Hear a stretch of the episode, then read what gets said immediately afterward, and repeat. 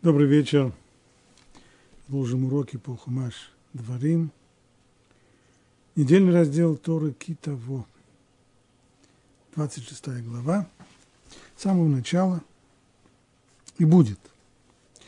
Когда ты придешь в землю, которую Господь Бог твой дает тебе в наследие, и овладеешь ее, и поселишься на ней, то возьми от начатков всех плодов земли, полученных тобой от земли – которую твой Бог дает тебе.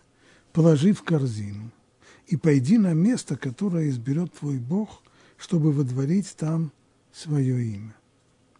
И придешь к Коину, который будет в те дни, и скажешь ему, я говорю сегодня Господу Богу твоему, что я пришел в землю, которую Бог поклялся нашим отцам дать нам.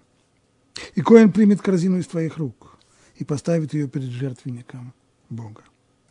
А ты возвысишь голос и скажешь перед своим Богом, арамеец едва не погубил моего отца, и он сошел в Египет. И жил там пришельцем, будучи немногочисленным, и стал там народом великим, сильным и многочисленным. Египтяне плохо обращались с нами, угнетали нас и возлагали на нас тяжелую работу. И мы возопили к Богу наших отцов, и Бог услышал наш голос – и увидел наши бедствия, и наши непосильные работы, и наше угнетение. И вывел нас Бог из Египта силой руки, и занесенной рукой великим страхом, и знамениями, и чудесами. И привел Он нас на это место и дал нам эту землю, землю, текущую молоком и медом. А теперь я принес начатки плодов земли, которую ты, Бог, дал мне.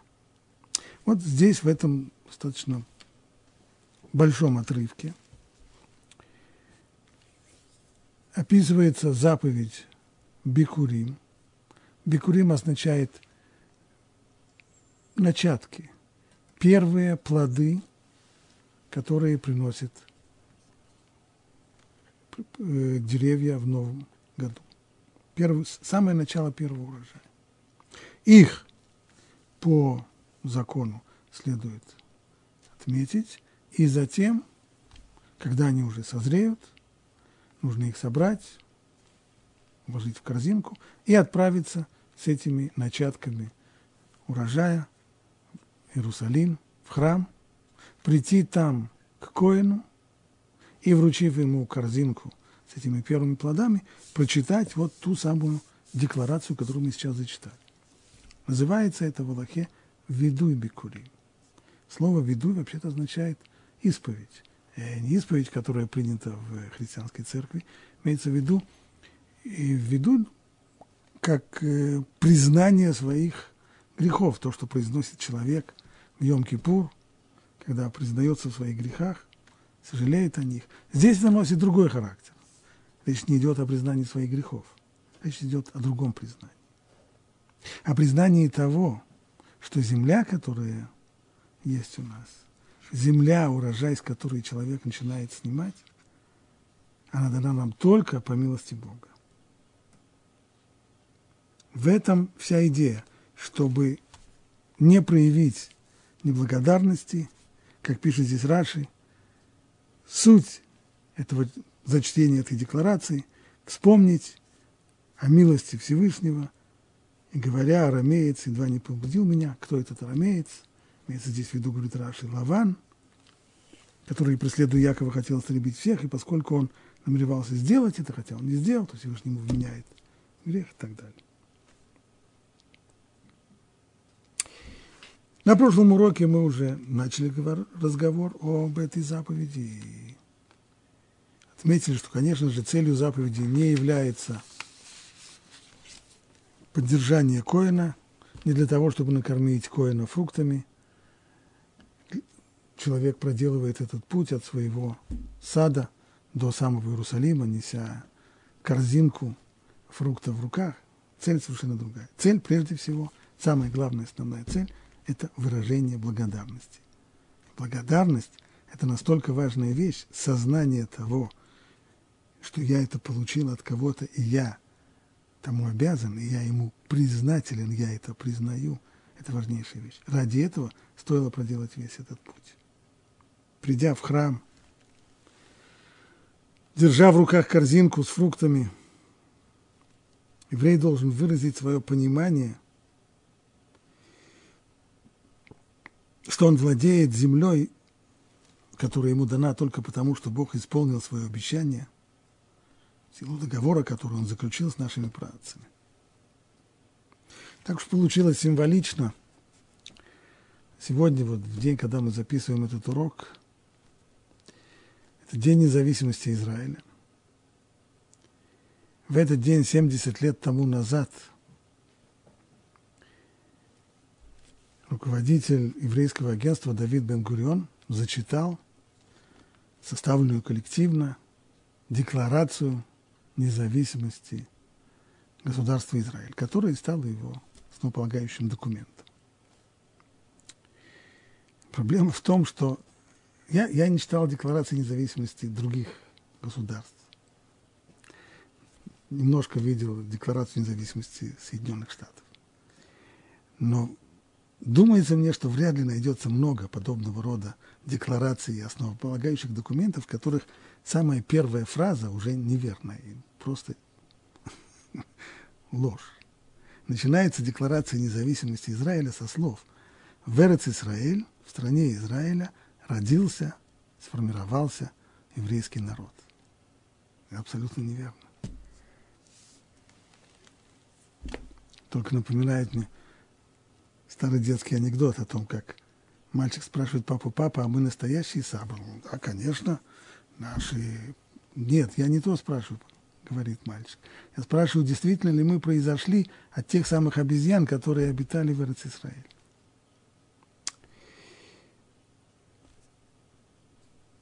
Еврейский народ не родился в Израиле.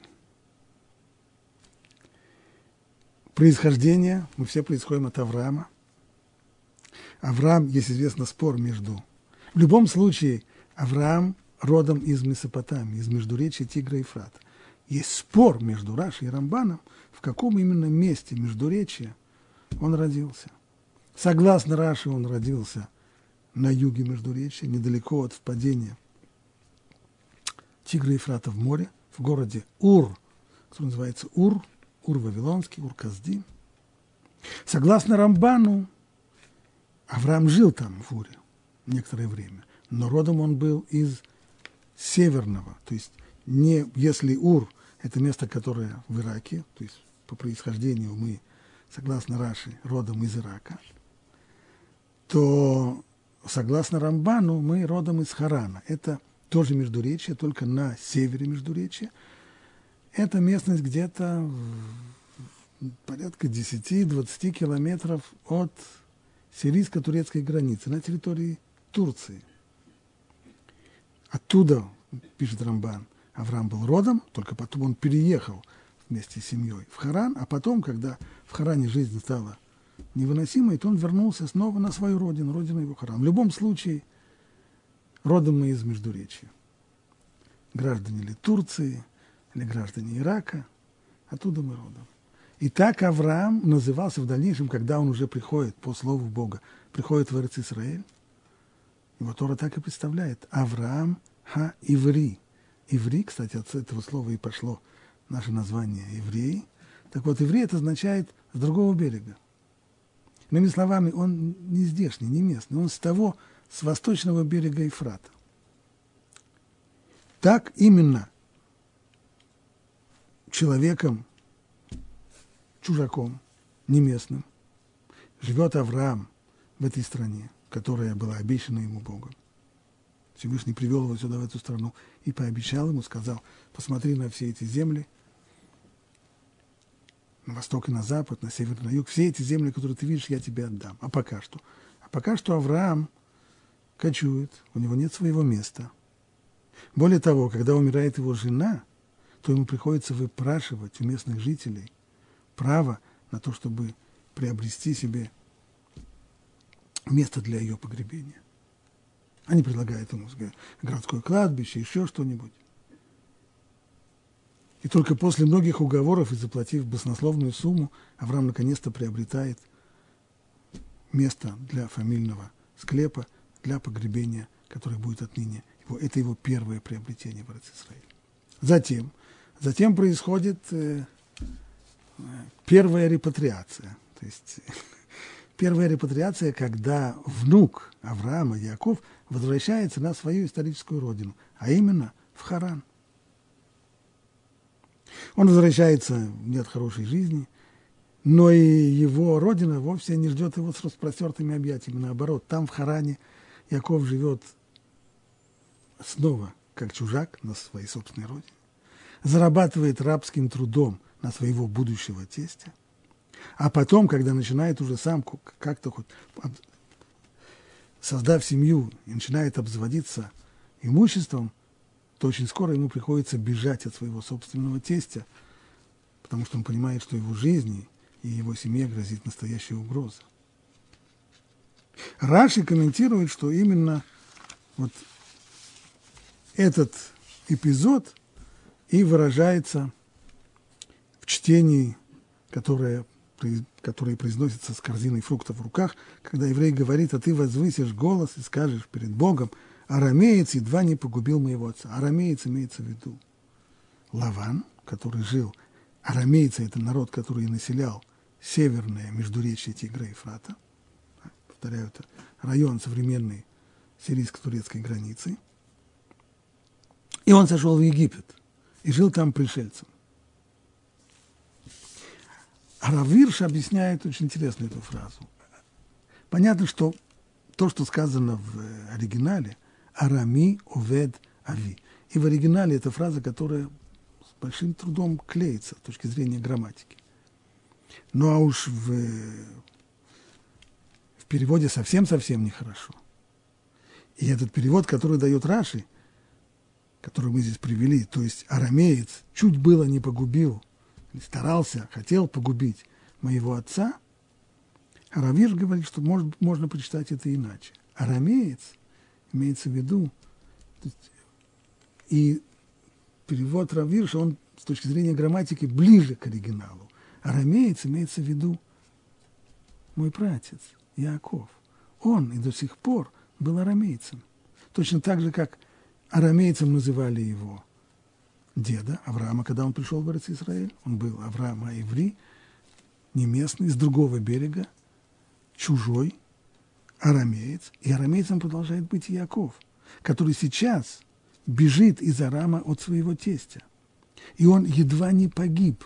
Не то, что его кто-то не погубил, он сам едва не погиб, с точки зрения грамматики, так более точно привести.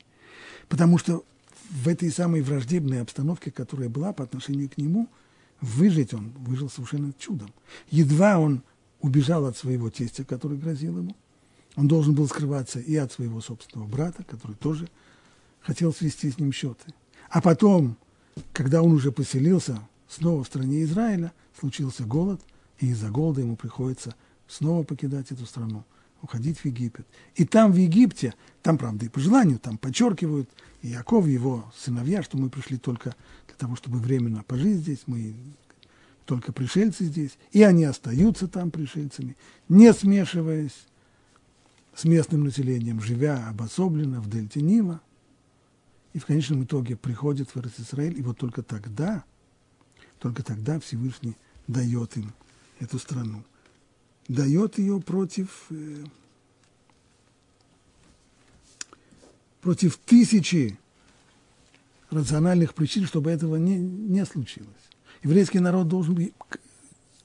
Еврейский народ таким образом, он происходит из Междуречья, Тигра и Фрата, а как народ он формируется именно в Египте. Там, как здесь подчеркивается, египтяне плохо обращались с нами, угнетали нас и возлагали на нас тяжелую работу. А еще раньше, и сошел он в Египет, и жил там пришельцем, будучи малочисленным. И стал там народом великим, сильным и многочисленным. Вместо того, чтобы в этой ситуации, когда живут пришельцами в чужой земле, и очень скоро попадают в угнетение и в порабощение, вместо того, чтобы пропасть, исчезнуть, еврейский народ именно там формируется, развивается, становится многочисленным, сильным и организованным. Таким образом, место рождения еврейского народа – это Египет, египетское рабство. И Всевышний вывел еврейский народ оттуда для того, чтобы дать им Тору, и с этой Торой прийти в Израиль, в землю, которая должна стать местом приложения и реализации законов Торы. И вот когда земля завоевана, поделена, и каждый получил свой клочок земли, велик соблазн человека, снимающего урожай со своего земельного надела, почувствовать, что это я своими мозолистыми руками и своей волей, я вот это вот, все это вырастил. И в этот самый момент, самое главное, не нужно забывать, откуда у тебя эта земля, кто ее дал тебе, каким образом ты стал народом. Окончательное, кстати, формирование еврейского народа, оно уже после выхода из Египта в Синайской пустыне. Как сказано в конце этого недельного раздела, «Айом азе не этого ам», в этот день ты стал народом. Это день за день до смерти Моше, перед тем, как еврейский народ пересекает Иордан и начинает завоевание Израиль, народом ты стал именно в этот день, в конце сорокалетнего периода пребывания в пустыне.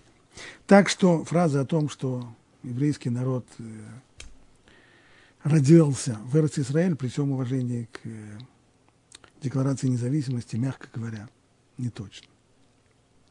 И вот это самое напоминание себе, понимание и ощущение, его необходимо усилить именно в тот момент, когда человек, сняв первый урожай, может почувствовать себя хозяином, хозяином этой земли. Нужно помнить, кто на самом деле хозяин, откуда у нас эта земля, кто нам ее дал, эту прекрасную землю, текущую молоком и медом. Вот это вот первая декларация, о которой говорится в э, недельном разделе, но она не последняя. Есть еще одна декларация, которую нужно прочитать. Это «Видуй Амаасрот», тоже называется «Видуй», признание, только на этот раз не по отношению к бекурим, к первым плодам, а по отношению к Маасрот, к десятинам. Вот что говорит Тора. 26 глава, 12 стих. Когда завершишь отделять все десятины от своих плодов в третий год, год десятины, и отдашь левиту, пришельцу, сироте и вдове, чтобы они ели в твоих воротах досыта, то скажешь перед Господом Богом твоим, я устранил посвященное из дома, и также передал левиту и пришельцу, и сироте и вдове, как ты повелел мне. Я не нарушил твоих заповедей и ничего не позабыл. Я слушал голоса Бога своего, все делал в точности, как ты повелел мне. Взгляни же из своей святой обители с небес и благослови свой народ Израиля землю, которую ты дал нам, как поклялся ты нашим отцам, землю, текущую молодо, молоком и медом. Вот эта вот декларация тоже заключается, завершается теми же словами о земле, текущей молоком и медом, только вопрос, когда она произносится и в чем ее суть. Когда завершишь отделять все десятины от своих плодов третий год, третий год, э, третий – это порядковое числительное, от чего начинаем. Устная Тора поясняет, что речь здесь идет о семилетнем цикле. С того момента, как земля Израиля была завоевана и разделена, и каждый имел свой надел, с этого момента начинается отсчет семилетних циклов. Шесть лет производятся земледельческие работы, седьмой год – шмита, когда останавливаются все земледельческие работы. Так вот, из этого семилетнего цикла в третий год, когда завершишь отделять все десятины от своих плодов в третий год, а в третий это потом повторяется и в шестой, то есть внутри семилетнего цикла есть еще два таких маленьких трехлетних цикла. В год десятины, почему этот год называется годом десятины? Довольно странно. Десятину отделяют каждый год – чем этот год больше год десятины, чем все остальные годы. некоторые комментаторы говорят, очевидно, имеется здесь в виду такой год, в который выделяется некоторая новая дополнительная десятина, которая до сих пор в первые два года цикла не отделялась. И что же это? Каждый год отделяется прежде всего от урожая земли в Израиль, отделяется 10%. Это называется Маасер Ришон, первая десятина. Ее следует отдать кому-нибудь из левитов, человека, который происходит из колена Леви. Кому? Тому, кому земледелец захочет.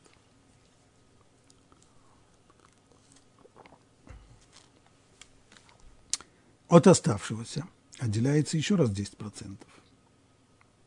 И эти 10%, они называются Маасер Шини, вторая десятина. Ее уже никому не следует отдавать. Ее использует сам земледелец на свое пропитание, когда он приходит на праздники Шлушар Галим, Песах, Шавуот и Сукот в Иерусалим. Если размеры этой десятины велики и неудобно вести ее в Иерусалим, либо это скоро портящиеся вещи, то тогда выкупается эта вторая десятина на деньги, обменивается на деньги. Деньги человек хранит до поездки в Иерусалим, и во время поездки в Иерусалим он эти деньги тратит там на покупку съестного. Это второй Маасер, вторая десятина. А вот в третий год появляется новое, а именно вместо второй десятины есть Маасер Ани, десятина для бедных. Так вот, поэтому Ибн Эзра и говорит, что то, что назван этот год Шнат Амаасер, Шнат Хамаасер с определенным артиклем, год десятины, имеется в виду новой десятины, которой до сих пор не было. Раши поясняет совсем по-другому. С точностью до наоборот. Год десятины имеется в виду год, когда отделяется лишь одна из двух десятин, которые отделялись в двух предыдущих годах. То есть год десятины имеется в виду, что это год первой десятины, ибо только она отделяется из тех двух, которые были до сих пор. Ибо в первом году субботнего цикла выделяется первая десятина и вторая десятина. То же самое во втором. А вот здесь мы учим, что в третьем году выделяется только одна из двух десятин. А какая именно? Первая. А вместо второй десятины отделяют десятину для бедных. Так происходит и в третьем, и в шестом году. И откуда мы это видим? Ибо здесь сказано «и дашь левиту», который говорит, что делать со всеми остатками десятин, которые до сих пор не раздал. «И дашь ты левиту, положенное ему» что положено ему. Это первая десятина. А потом написано пришельцу и сироте. И дашь левиту, пришельцу и сироте. Пришелец и сирота. К ним не имеет отношения ни первая десятина, ни вторая. Стало быть, это новая десятина, Маасер они, десятина для бедных, а вторая десятина не отделяется ни в третий, ни в шестой год. И вот теперь, когда ясно, о чем идет, э, точнее, о каком моменте времени идет речь, теперь мы можем вернуться к тексту еще раз его прочитать. Когда завершишь отделять все десятины от своих плодов в третий год, год десятины, и отдашь левиту, пришельцу, сироте и вдове, чтобы они ели в твоих народах досыта. Вот тогда и нужно это сказать. То есть, когда завершается отделение Трумот и Масрот – нужно все раздать, и раздав уже все, нужно прочитать вот этот вот «Ведуя Масрот» и сказать «Я устранил посвященное из дома», и также передал его левиту и пришельцу сироте вдове. Как ты сказал? Понятно, что в сам третий год это не может быть сказано, поскольку нужно отдать все, все десятины третьего года. Поэтому, говорит Талмуд, что и Раши здесь цитирует это, что Торой установлен здесь срок устранения из дома десятин. Это канун Песаха четвертого года. Из семилетнего цикла в четвертом году, в канун Песаха, нужно все это завершить. То есть, если до некоторого времени человек выполняет заповедь Торы тем, что он отделяет десятину, не передавая ее, то хранить у себя десятину есть тому предел. Когда этот предел – конце трехлетнего цикла, через полгода приблизительно после конца третьего года, в канун Песаха, нужно раздать все, все десятины и отчитаться. Первую десятину раздать левитам, все остатки второй десятины отвезти в Иерусалим и там проесть их. И, наконец, десятину для бедняков, то ту особую десятину, которая выделяется в третий и в шестой год, раздать ее неимущим, вдовам, сиротам и другим беднякам. Вот после того, как все это сделано, после этого нужно отчитаться. Что же нужно сказать? Я устранил посвященное из дома. Так, отчитываемся. были те вещи, которые, может быть, до сих пор я отделил, но не отдал, все уже отдал. Дома ничего не осталось. И также передал левиту и пришельцу, сироте и вдове, как ты повелел мне. Я не нарушил твоих заповедей и ничего не забыл. Я слушал голоса Бога своего, все сделал в точности, как ты повелел мне. Взгляни же и своей святой обители с неба и благослови свой народ Израиль, и землю, которую ты дал нам, как поклялся нашим отцам, землю текущую молоком и медом.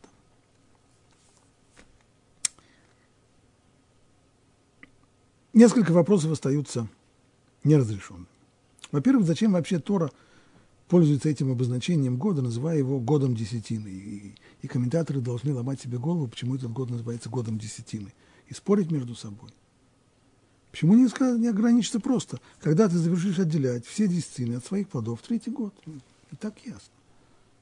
Зачем нужно еще особое обозначение, что это третий год – год десятины? Это первое. Второе. Почему в Талмуде вот эта декларация называется «Ведуй Маасрот»? «Ведуй» – это признание грехов. В Йом-Кипур человек произносит видуй, он признается в грехах, которые совершил. Здесь же все с точностью наоборот. Не только в грех. Человек здесь не бьет себя в грудь, создая, сознавая своих недостатках и грехах, а наоборот, перечисляет, что все он сделал точно как требуется. Я устранил посвященный из дома и также передал левиту и пришельцу, как ты повелел мне. Я не нарушил твоих заповедей и ничего не забыл. Если человек скажет такой в Йом-Кипур, это же полнейший нонсенс, абсурд. Так почему же две вещи столь разные называются одним и тем же именем? Я слушал голоса своего Бога, все делал в точности, как ты повелел мне. Это непонятно. И то, что написано дальше, тоже непонятно. После этого сказать, признания в том, что у меня все было сделано просто вот великолепно. После этого обращаем молитву к Богу. «Взгляни же из своей святой обители с неба и благослови свой народ Израиль и землю, которую ты дал нам». Приходим сразу к просьбе благословить землю. И Раши цитирует здесь слова Талмуда, который объясняет, какая связь между тем перечислением собственных заслуг по отделению десятин и этой просьбой. Мы сделали то, что мы обязаны. Сделай теперь и ты то, что ты обещал. Обещал благословить эту землю.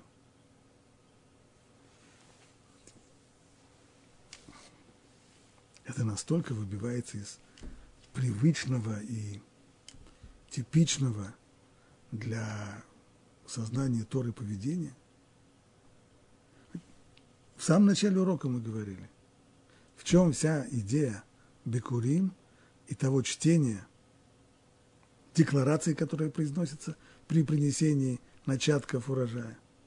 Помнить, что все, что у нас есть, оно все не наше. Мы все это получили только по милости Божьей. Качать права по отношению к Всевышнему, говорить, ты пообещал, и неплохо бы выполнить, да. Лучше откусить себе язык. Все молитвы строятся на одном, на том, что мы просим дармовой подачки. Мы просим, чтобы Всевышний смилостился с нами. И не качаем права, напоминая свои заслуги. А я делал то-то, то-то и то-то и то-то, поэтому здесь вдруг подобная вещь.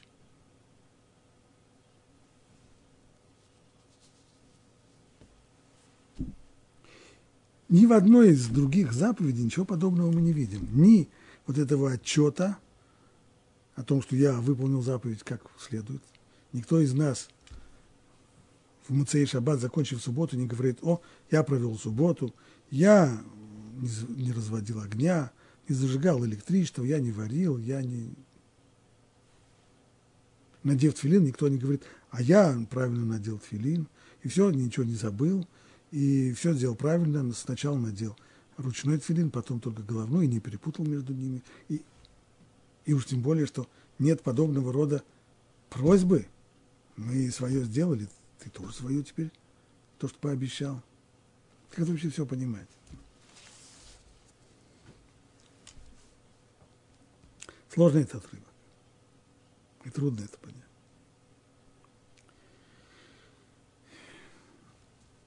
Чтобы хоть как-то объяснить, скажем так, почему этот год назван Торой год десятины,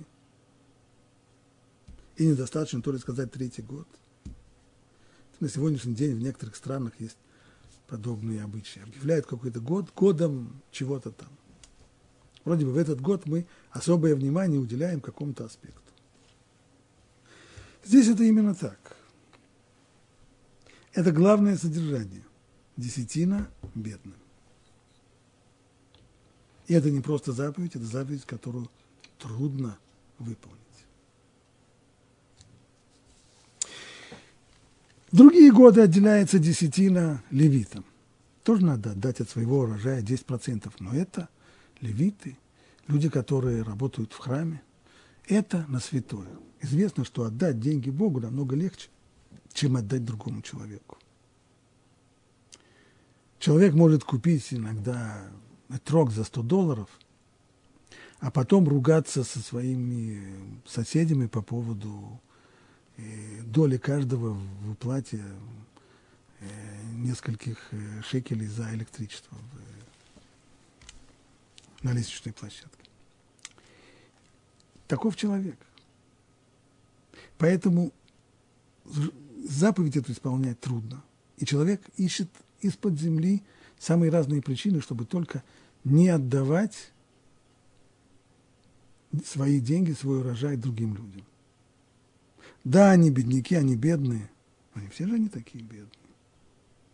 А этот только прикидывается бедным, а этот, который ходит побираться, он на самом деле, у него там, э, э, вот видели, что он вообще на машине ездил. И вообще это дармоеды, работать могли бы. Мы только поощряем миллион самых разных причин, по которым люди пытаются оправдать себя, почему они не помогают из своего кармана бедным. Именно по этой причине год этот, это девиз года, это главное содержание, этот год десятины. И какой десятины? Как говорит Ибн Эзра, год десятины для бедных. Это главная тема этого года. Именно поэтому – Тора здесь настаивает, чтобы в конце, когда мы выполним эту заповедь, и более того, все то, что мы отделили, все десятины, которые мы до сих пор отделяли, мы наконец-то отдадим первую десятину левитам, десятину для бедных, вдовам, сиротам и прочим неимущим. После этого мы должны прочитать вот этот вот виду и матрот, в нем признаться в чем? Не в том, что сделали что-то плохо, наоборот – чтобы все сделали точно, как потребовалось, чтобы не пытались увильнуть от своей обязанности, чтобы не пытались каким-то образом что-то сократить и что-то сэкономить, а точно, как повелено, точно так и сделать. Именно для того, чтобы бороться со своим желанием найти какие-то обходные пути и в какой-то степени себе что-то облегчить, и каким-то образом избавиться хотя бы частично от этой обязанности отделять 10% в пользу бедных. Потому мы, мы, когда мы решаем вопрос отделить, не отделить, отдать, не отдать, мы знаем, что нас ждет в конце. Мы должны прийти в храм и громким голосом, не смущаясь, заявить, как здесь сказано – я устранил посвященные из дома и также передал левиту и пришельцу сироте и вдове, как ты повелел мне. Я не нарушил твоих заповедей и ничего не забыл. Я слушал голоса Бога своего. Вот так вот и нужно сказать. И это именно для того, быть может, чтобы нас подстегнуть, чтобы мы действительно все это сделали именно наилучшим образом. В остальных заповедях это не требуется. Ибо нет такого сопротивления, нет такого желания увильнуть от этой обязанности, как по отношению к помощи бедным. Более того, в, в книге пророка Малахи сказано так. Принесите всю десятину на склад. Речь идет о ситуации, в которой десятину вместо того, чтобы передавать ее левитам, священникам, ее собирали в храме, а потом уже централизованным образом распределяли между левитами том, почему пришлось прибегнуть к такому порядку, мы сейчас не будем говорить, это отдельная тема. Так вот, принесите всю десятину на склад, и будет пища в моем доме, ибо этот склад находился у храма. И испытайте меня этим, сказал Бог воинств. Не открою ли вам окна небесные, и не изолью ли на вас благословение сверх меры? Мы знаем, что испытывать Бога нельзя, ни в коем случае. думать о таких вещах, вот я сейчас, посмотрим, я буду сейчас исполнять такую заповедь, за которую обещана награда, посмотрим, даст ли Бог мне награду или нет. Нельзя так загадывать, нельзя так испытывать, ни в коем случае. Есть одно исключение, это то, которое сказано здесь. По поводу заповеди Здаки Всевышний через своего пророка говорит, пожалуйста, здесь, в этой области, можете меня испытать. Хотите? С бухгалтерской точностью записывайте, сколько вы зарабатывали до того, как вы стали скрупулезно отделять десятину. И сколько вы зарабатываете с тех пор, как вы скрупулезно отделяете десятину. Пожалуйста. Можете испытать меня. И я обещаю вам, что я, как сказано здесь, открою вам окна небесные и изолью на вас благословение. Пожалуйста. Более того, Талмуд говорит, что когда человек дает помощь бедным с, с целью, и им руководят совершенно меркантильные интересы. Он хочет действительно реализации вот этого обещания, которое здесь сказано, чтобы открылись ему окна небесные, чтобы благословение на него источалось. Или он дает, как написано в Талмуде, человек, который дает, еврей, который дает сдаку, и говорит, вот я даю сдаку с тем, чтобы выздоровел мой сын, или им руководит желание получения награды, награды в грядущем мире, чтобы иметь долю в грядущем мире, то есть чисто свои собственные личные интересы. Он дает не потому, что он думает о бедняке, не потому, что он печется о том, чтобы помочь бедняку. Бедняк в данном случае только, бедняка он только использует в своих целях он дает бедняку ради самого себя. И при всем при этом такой человек, говорит Талмуд, Рею Цадик Гамур. Это абсолютно полный, это совершенно праведный человек. Если в других заповедях человек исполняет заповеди с подобными меркантильными интересами, то это называется мецва лолишма. Это, безусловно, недостаток. Это заповедь, которая выполняется исходя из э, собственных интересов, а не ради самой заповеди. Идеал исполнения ради самой заповеди. Здесь по отношению к заповеди Задаки не требуется. Все, что требуется, это чтобы человек, чтобы бедняки получили эту свою долю, чтобы мы отделяли свою десятину от урожая и отдавали беднякам. С какими, какая наша мотивация, какие наши намерения, какие интересы нами руководят, совершенно не важно. Вот почему в конце этой декларации есть просьба. Взгляни же и своей святой обители с неба и благослови свой народ Израиль и землю, которую ты дал нам. Как говорят мудрецы, мы сделали свое, а теперь ты сделай свое. Поскольку Всевышний пообещал и сказал через пророка, вы можете проверить меня, вы можете испытать меня отделяйте десятину и испытайте, проверьте, про, проверьте свои доходы после этого. Поэтому, закончив сейчас исполнение этой заповеди, мы и просим. Мы сделали то, что ты сказал. И ты пообещал, что можно испытать тебя. Ты пообещал, что если мы будем отдавать правильно десятину, то будет благословение. Тогда и же его. Благослови свой народ Израиль и землю, которую ты дал нам, как поклялся ты нашим отцам. После любой другой мецвы подобного рода просьба была бы не только нахальством, но и кроме того, было просто бы это неумно, потому что сказать человеку, мы свое сделали, а ты нам теперь тоже, а что, а то, что мы сделали, а как мы сделали? Даже если мы выполнили какую-то заповедь, а что, если Всевышний проверит ее во всех деталях? И соблюдали, мы, соблюдали ли мы все детали этой заповеди и какие намерения нами руководили? То, что мы строго соблюдаем заповеди, а не происходит ли это от желания самоутверждения, покрасоваться в собственных глазах, какой я богобоязненный, высокодуховный, человек намного выше всех этих. Или, может быть, человек хочет повыпендриваться в, друг, в глазах других людей, такое тоже бывает. Или все, что его беспокоит, это его беспокоит его собственная судьба в этом мире и в мире грядущем. Все это личные и меркантильные интересы. И если Всевышний уж будет проверять, как мы исполняем каждую заповедь, и, и в соответствии с этим нас вознаграждать, то ничего хорошего нас не ждет. В отношении заповеди за такие нет этой проблемы.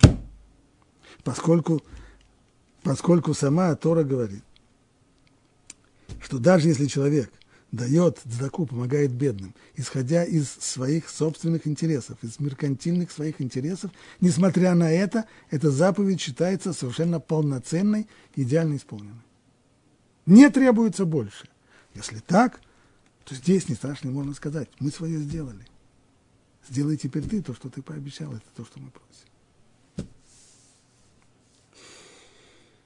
Вот э, с этим объяснением, может быть, хоть, хоть как-то этот трудный отрывок станет чуть более понятным.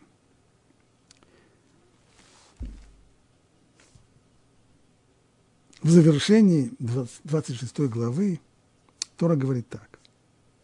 Сегодня Господь Бог твой повелевает тебе исполнить эти установления и законы, соблюдай их и исполняй их всем сердцем и всей душой. Бога ты превознес сегодня, чтобы Он был тебе Богом, чтобы ходить тебе Его путями, соблюдать Его законы, Его заповеди, и слушать Его голос. А Бог превознес тебя сегодня, чтобы ты был Ему избранным народом, как обещал.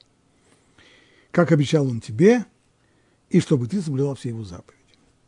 Сегодня Господь Бог твой, сегодня подчеркивается, сегодня Господь Бог твой повелевает тебе исполнить эти законы. Вроде бы они были поверены всегда. Почему подчеркивается сегодня? И потом, как понять эти слова? Бога превознес ты сегодня, чтобы он был тебе Богом. А Бог превознес тебя сегодня. Рамбан поясняет эти слова так. Сегодня Господь Бог твой повелевает тебе исполнить, ведь Муше завершил разъяснение Торы и изложение заповедей, которые Бог повелел ему передать народ. Заповеди, которые были даны на Синае, на берегу Иордана, на восточном берегу Иордана, за несколько недель до своей смерти Муше начинает повторять и разъяснять их. И вот последняя заповедь, которую он заканчивает свое разъяснение, это та, которую мы сейчас почитали, веду и Масрот. Извиняюсь. Раздать все свои десятины, которые были отделены на протяжении трех лет, и отчитаться. Это последняя заповедь, которую муж разъясняет. Все. Урок закончен. Это последний урок. Последнее повторение всей Торы. Вот теперь, поэтому-то Мушей сказал, сегодня Господь, Бог твой повелевает тебе исполнить все эти законы, ведь я их тебе уже все передал. Урок закончен. Все законы переданы. Что остается? Остается их исполнять. Поэтому сегодня, когда заканчивается изложение всех законов, сегодня и мы приступаем уже к практической стороне. Изучили, начнем исполнять. И то, что сказано в дальнейшем, Бог превознес тебя сегодня, этот день, продолжает Рамбан, для вас подобен дню Синайского откровения. Ведь даровав вам Тору, Бог возвеличил и превознес вас, сделав вас народом избранным из всех остальных, чтобы вы соблюдали его заповеди. Стоп. Но ведь все народы мира обязаны соблюдать заповеди Бога. Верно. Но они обязаны соблюдать только семь заповедей для всего человечества. А только вам он дал свою Тору и только вам повелел выполнять все желанные ему заповеди. Колоссальный корпус 613 заповедей, которые объемлют все абсолютно стороны жизни. Это только вам, но не другим народам. Как и написано, возвестил он свое слово Якову, свои уставы и законы Израилю. И не сделал он ничего подобного для других народов. Так говорит царь Давид в псалмах. Вот это вот сравнение, которое дает Рамбан, этот день для вас подобен Дню Синайского откровения. По сути дела,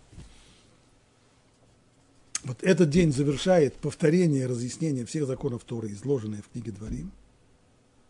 И этот день, он не просто напоминает, а он является на самом деле завершением, конечной уже точкой дарования Торы.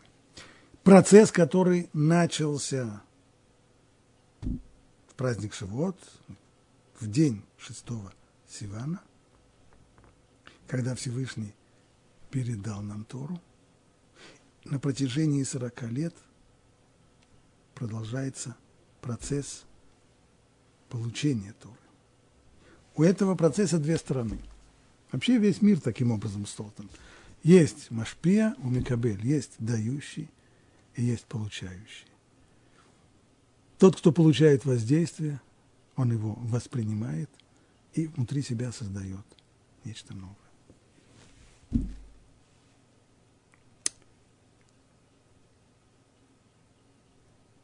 Две стороны этого процесса – Всевышний, который дает Тору, и народ Израиля через своего представителя, через Муше, который принимает Тору.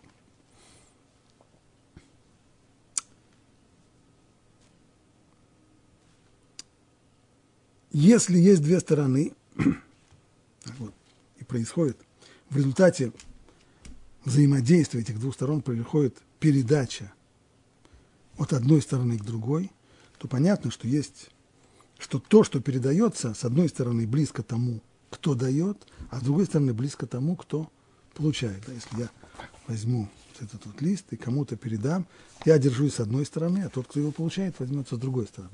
Так. Простой пространственный пример. В Торе совершенно четко можно разделить Тору на две части, неравные. Есть первые четыре части Торы, есть пятая книга Дворим, Второзаконие.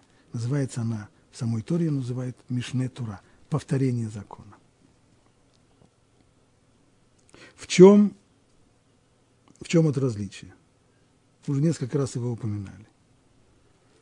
Говорят мудрецы в Талмуде по поводу окончания нашего недельного раздела, раздела Китово, в котором изложены проклятия, что вот эти проклятия Муше сам их произнес, в отличие от проклятий, которые в книге Ваикра, которые произнес Всевышний.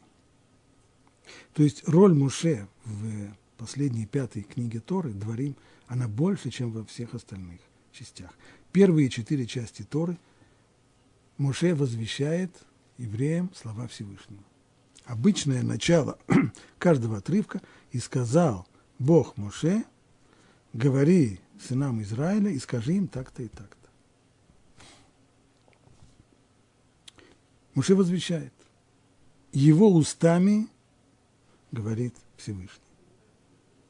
Поэтому и изложение во всех четырех книгах Торы, когда Муше записал их под диктовку Всевышнего, в них во всех он пишет о себе в третьем лице.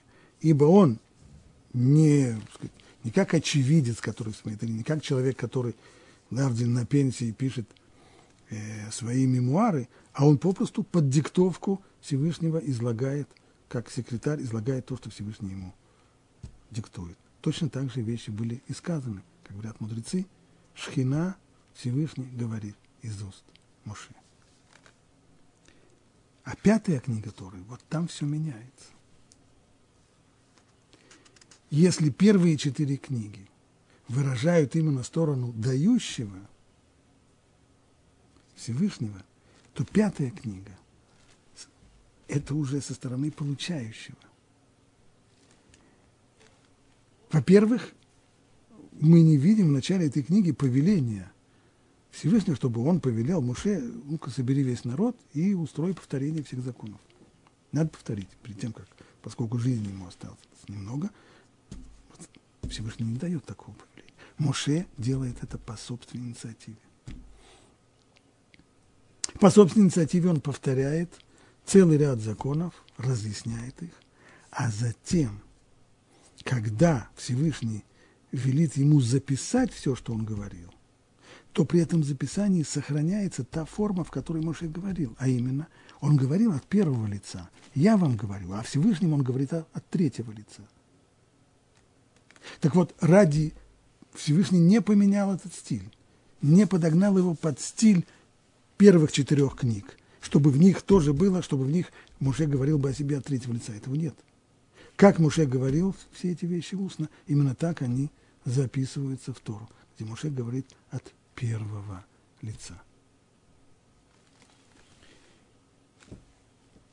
Здесь, в этой, таким образом, эта книга, она выражает вторую сторону сторону получающих.